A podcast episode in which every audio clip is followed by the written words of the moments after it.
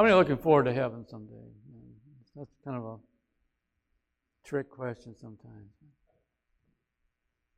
But it's not a, it's not a, it's not a trick. It's not a, not meant to be. Um, that's our hope. And um, titling the message, "It Will Be Worth It All." You see, we're not the hev- we're not in heaven yet, are we?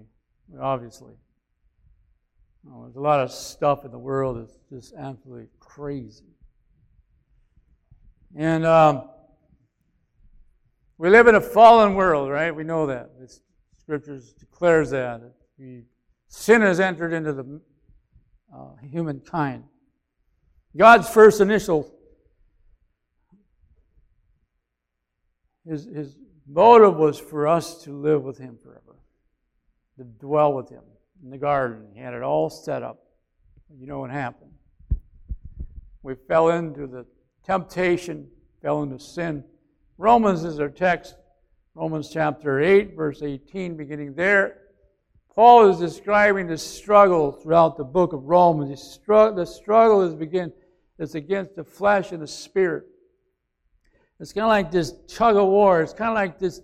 He's chapter seven. He said, "I know what's right to do, but I find myself struggling to get there." And he just confesses that he needs he confesses that he is a wretched man. That's pretty, that's pretty, uh, that's pretty bold. That's pretty strong. A wretched man. You see, without Jesus, we are all wretched. We're, we're without ability to save ourselves. We're without ability to be what God has called us to be. But with Jesus, you are able to be what He has called you to be. And the battle is taking place even now, as the Bible describes. There are spiritual warfare that is taking place in the heavenlies that is combating for, for the souls of men and women. And to hinder the work of God. But Jesus has more than them. As the Old Testament prophet looked up and said, he prayed, show this his helper, his right arm, show them, show him who we are. And he looked up and he saw they were more of us than them. We are on the winning side with Jesus. So Paul picks up at verse 18 I consider that the sufferings of this present time are not worthy to be compared with the glory that is to be revealed to us. Let's read it again. I consider that the sufferings of this present time are not worthy. What do you mean, the suffering?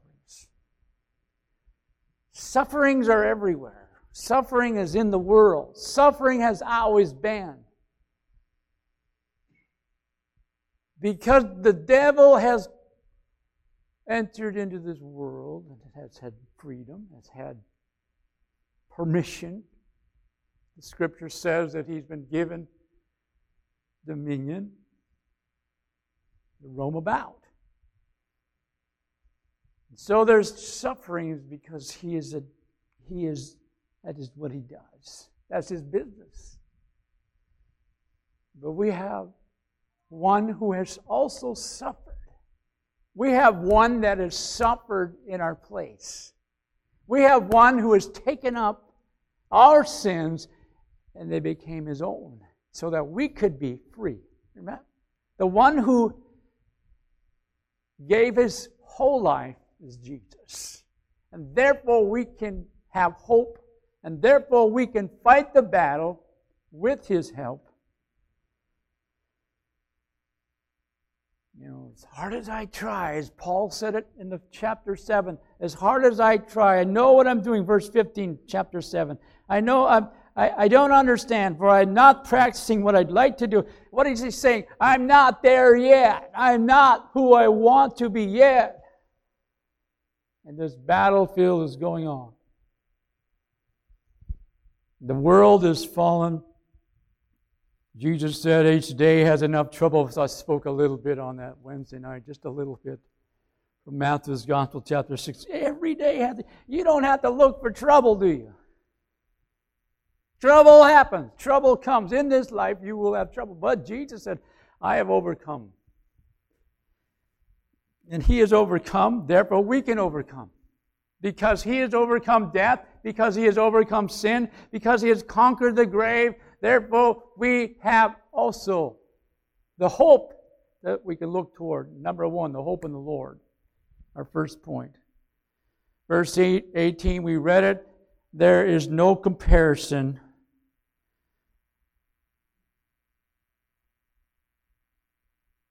I consider that the suffering of this present time are not worthy to be compared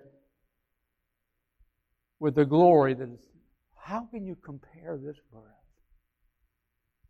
People that have had out of body out of the body experiences, those who have testified didn't want to come back.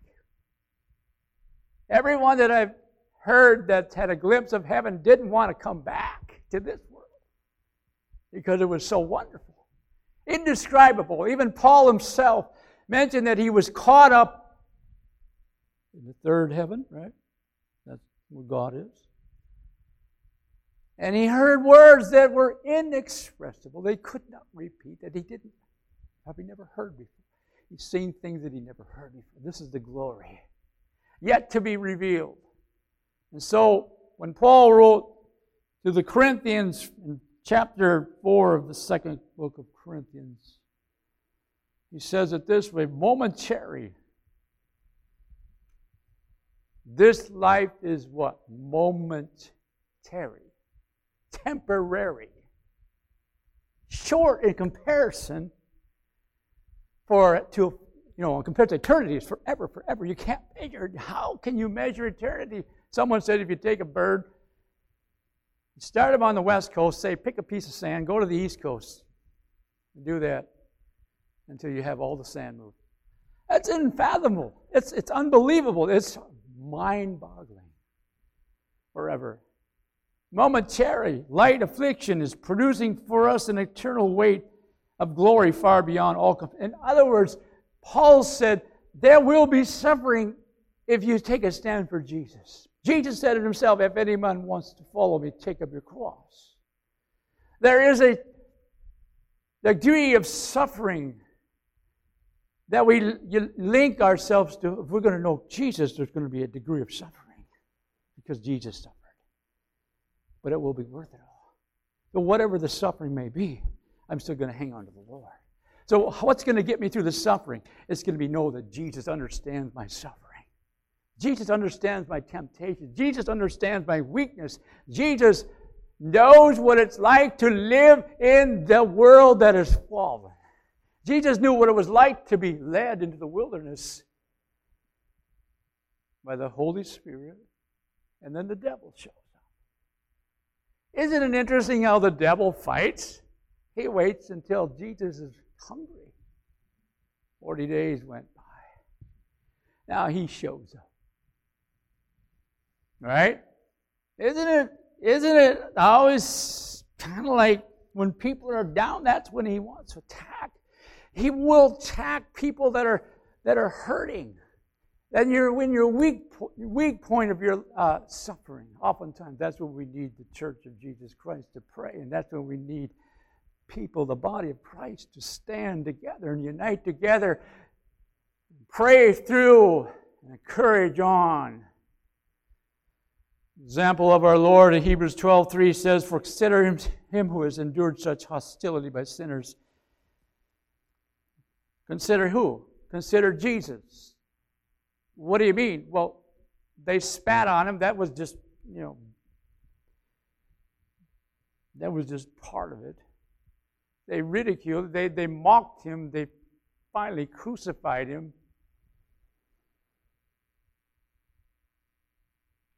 The religious community, as so called leaders, were outraged that he was doing things that were supernatural. And all along, they could not see he was God. They couldn't see.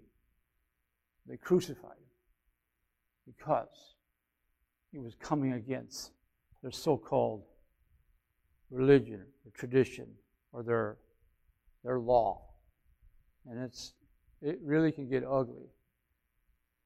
Spirit, there's a spirit of Antichrist in the world right now. There's a spirit of opposition to what Jesus declares he is. The spirit of Antichrist. Why is why are why are so many people so uncomfortable with the name of Jesus? Right? Kind of like, ooh, because Jesus is the King of Kings. And Jesus, you can't meet Jesus and not be somewhat impacted. You can't look on him and see what he's done for you without some kind of impact. Now you have a choice. We have a choice to acknowledge his suffering, acknowledge his sacrifice, acknowledge that he is the King of Kings. And when we do that and we take our mind off ourselves, then we are becoming surrendered. We become clay, as, as Jeremiah taught. Clay, moldable, teachable. Wants to make us into something that's beyond us. Oftentimes, suffering is one of the ways he gets our attention to look up. I don't like suffering. I don't like it. I don't like the pain. I don't like the pressure. I don't like the loss sometimes. But God is in control. In this verse that we read in verse 18, I like to say it this way it will be worth it all when we see Jesus. It will be worth it all. No matter what you suffer, it's going to be just, just a blimp, just a flash. And here's a good verse for you to memorize. I know I've kind of camped on this verse a lot in the last several years. Deuteronomy 29 29. How many know it? Probably, probably need to remind you again what it says. The secret things belong to God right? The secret things belong to the Lord our God, but the things revealed belong to us and our sons forever that we may observe all the words of this law. What does he say?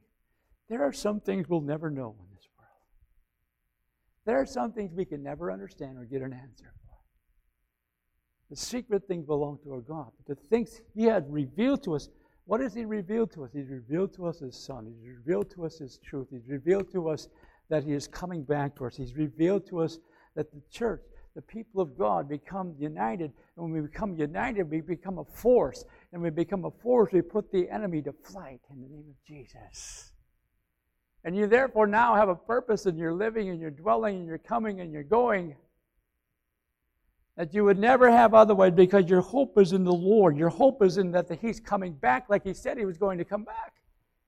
And so if he if the disciples didn't know, if they, if, if they just believed the story that his body was stolen, why would they allow themselves to be martyred? Why were they so convinced? Because they saw Jesus at the resurrection. They saw Jesus, and Jesus came into their room, and Jesus touched, allowed them to touch them. Even doubting Thomas was convinced. He was a little not too sure, but he'd seen Jesus. You know what? Every one of us may go through times of doubt in our faith. Every one of us may have times where we feel, hmm, I'm struggling with this. Why did this happen? Why, God? Why? And that question will drive you crazy if you let it. The secret things belong to God. So, in essence, all I can do is say, I'm hanging on to you, even though I don't understand it all, even though I don't, I don't have the answers, even though it's just seemingly nothing's changing. We'll go from depending on the Lord and having yet a hope, even, second point, even though we can't see it yet, we still have hope. Verse verse 25. Look at that verse with me. But if we hope for what we do not see, with perseverance we wait eagerly for it. In other words, is hope really hope if we already see it?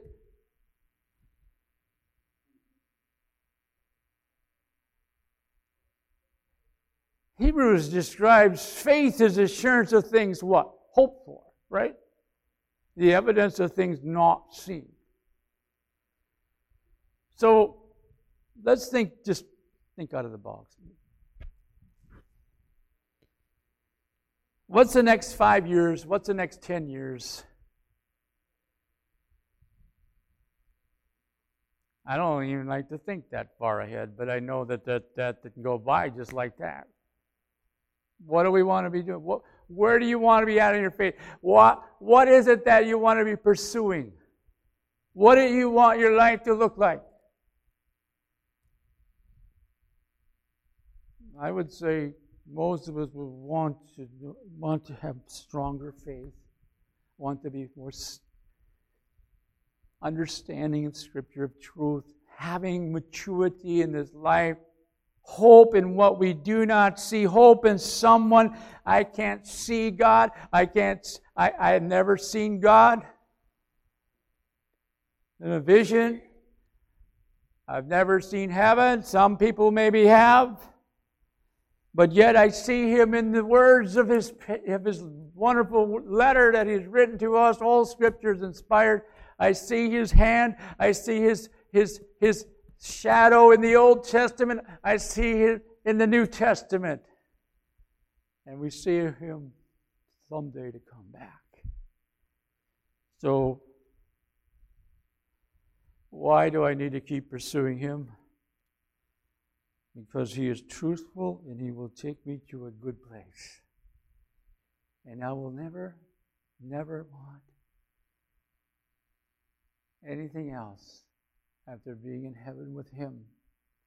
So, this next verse 26 in the text, the same way the Spirit also helps our weakness, for we do not know how to pray as we should. But the Spirit Himself intercedes for us with groanings too deep for. I'm going to just give you a little picture. When I was in Palisade,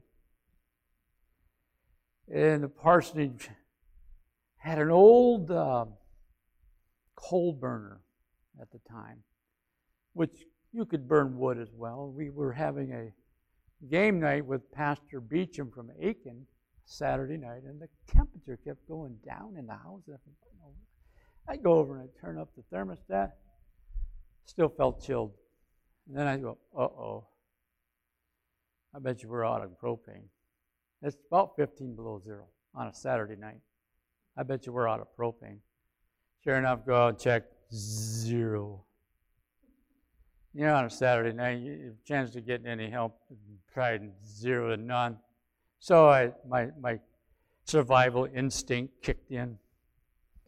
And I found a few pieces of wood. They're really dry. They've been in the basement for quite a while. So I take this flashlight, and this thing is looking dilapidated. It has a shroud. It's kind of fallen down. It's kind of close to the rafters above the floor joists. And I'm checking it out. And the dust is laying over there, and I'm checking it out.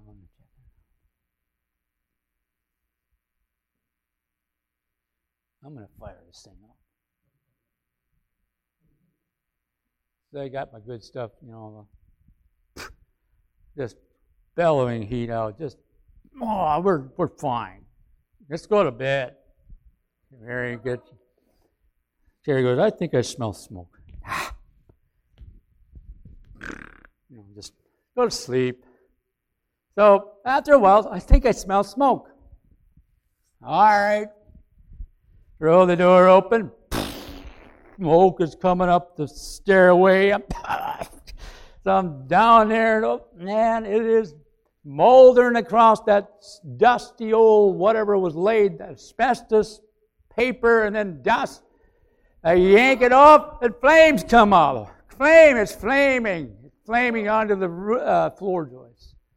And I'm down there stomping and throwing the windows open and stomping and Carrie goes, Are you having a seizure or what? Know. Don't worry.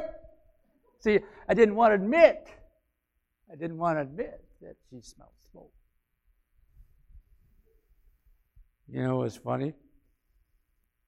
You know what was really funny the next day? My dear old, the dear old saint Olga. She played the piano, been there for a long time. You should have left her burned. He said, You should have left the bird. What? what the party had had a fire once before, and then they added and they covered that up, and you know, and it was it's just kind of pieced together. They, they made it up as they went along. And life has a way of catching us off guard. We get into troubles. We find ourselves in a loop. And the groaning part, here comes a man. I got a hold of a man that was a fabric. He was the fabricator in the community. He had a welding shop. He had the look. He had that cap, you know, that skull cap. And I got him over to the base, and I wanted him to check it out. I wanted him to be the, you know, give me the final stamp on this thing. He goes, Ugh. That's all he did. He didn't say any word. He just went, Ugh. And you know what that meant to me was, it's no hope. It's crazy. But he went ahead and made me up a new um, piece for the, make it better, make it more safe. He welded something together, and you know, we went with it. We went with it. We burnt wood one winter after the other. That groaning. There may be times in your life when you don't know how to pray, you don't know what to say. The Holy Spirit can just groan. Just groan. Just pour your heart out. Just let the Lord touch you. Let Him pray through you. Scripture says that He prays through us. Searches the heart, knows what the mind, because He intercedes for the saints according. You know the Holy Spirit is in complete unity with Jesus and Father. They're triune. They're, they're, they can't separate. Mean, they're, they're individual, but they're triune. They're so together. One can't. One builds on the other. One. One. One. You can't separate them. Jesus said, "If you've seen me, you've seen the Father." Right? And said, "Now I. It's to your advantage. I go away. The Holy Spirit won't come until I go away. He comes back. The Holy Spirit now has been left for you and I, as we are believing now today, we become we become spirit filled, and then there's more if we want it more of the Spirit. You can get more of the Spirit of God. Book of Acts describes that. There's a baptism in the Holy Spirit. That's, that's another empowering part to go out and evangelize and be used by God. And see what, what really, when I read the book of Acts, I read this. They waited till the Holy Spirit came. And then as they went out and ministered, they got beat up a few times but it didn't bother them. In fact, it made them all the more anxious to go out and preach. You know what? I had a pastor friend in Palisade. He encouraged me. What's happening at the church? Well, we got a few problems. He said, Good. If there were some things wrong, you wouldn't be doing any good. If you if you didn't have some problems, you wouldn't be making a dent into Satan's territory. How about that one? Encourage you on. Life is full of problems. Life isn't really life as we know it. Without problems, without setback, without suffering. But our hope is in what we even do not see, even when we can't gather the words, even when we don't know how to pray, even though when we feel maybe just plain sad maybe when we feel just down. But the psalmist said this way 139, verse 2 Thou dost understand my thought from afar. When my wife can't understand me, Jesus does. Hallelujah. He knows my thoughts when I can't get the words even to express. I don't even know myself what I'm feeling for sure. He knows my thoughts. And he's living to intercede for us later in the chapter. Proverbs 13, verse 12 says, Hope deferred makes the heart sick. That's a classic, isn't it? Hope deferred. In other words, you had your hope set up in something, you had your hope set up on a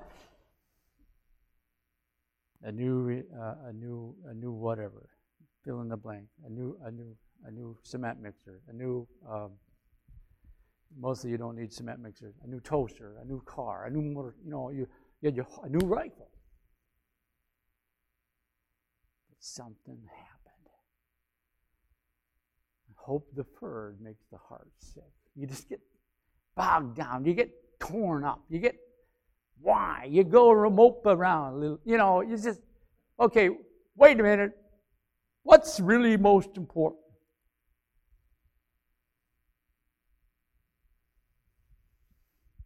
According to these verses,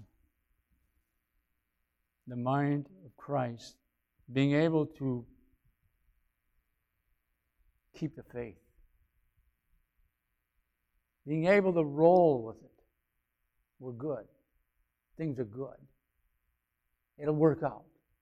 You know, God has a way of working things out, doesn't He? Look at the verse 28. This is a classic verse. A lot of us love this verse. We know that God causes all things to work together for good to those who love God, to those who call according to His purpose. My part is to love God, period. Love God. His part is to work things out. His part is that He will guide us. He will take us where we want to go, where He wants us to go. His purpose. Not our, not our will, but His will. When Jesus was in the Gethsemane agonizing over the crucifixion and the death, and I think it was more than the cross. I, I don't know. I don't think we quite fully understand that whole picture. I don't think Jesus was agonizing just over the physical thing, but he was agonizing over the weight of the sin of the world that was going to come upon.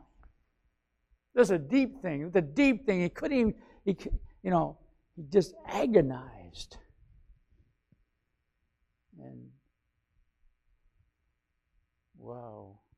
Come on, Peter. You, you can't wait for me an hour. Come on. The church. Spirit is willing, but the flesh is weak, isn't it? Spirit is willing. So my purpose is to surrender, love God. Surrender, love God. Hang on to Him, even though I don't see it. It don't make sense. Even when I can't. Yeah.